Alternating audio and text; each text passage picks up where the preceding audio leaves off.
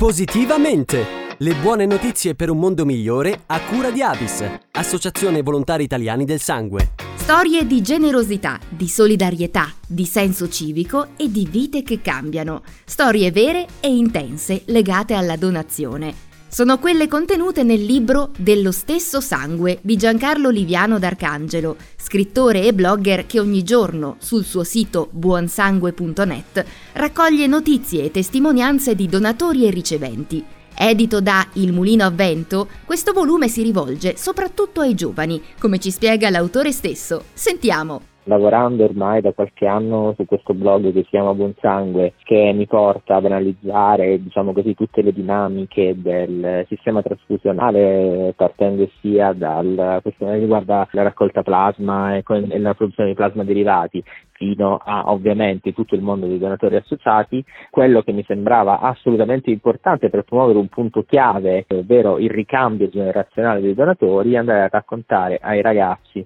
le storie più belle che ho trovato sul dono e sul, uh, questa magnifica pratica che è appunto quella di donare sangue in maniera anonima, associata, organizzata e gratuita, per far sì che anche loro arrivino queste storie e possano appassionarsi a questo tipo di, di gesto. L'idea del libro è venuta proprio perché nell'ottica di appunto fare un servizio positivo per i giovani e per in un contesto come quello scolastico, l'idea era appunto quella di andare a ricercare delle storie. Attraverso il blog è stato possibile negli anni trovare delle storie molto belle, ma naturalmente non mi sono fermato lì, sono andato poi a ricercare ad hoc, anche grazie ad Alice, delle storie che fossero eh, particolarmente interessanti, no? storie che riguardano la vita familiare, come i rapporti genitori-figli che magari si sciolgono attraverso la donazione, storie di giovani, di ragazzi che eh, vanno a donare per la prima volta e poi lo fanno per tutta la vita. Si parte sempre da storie che hanno il gesto del dono come elemento chiave, ovvero il fatto che il dono può essere anche e soprattutto una grande forma di benessere per chi lo compie, ma all'interno di tutti i dieci racconti c'è sempre ben chiara, almeno ho cercato di dare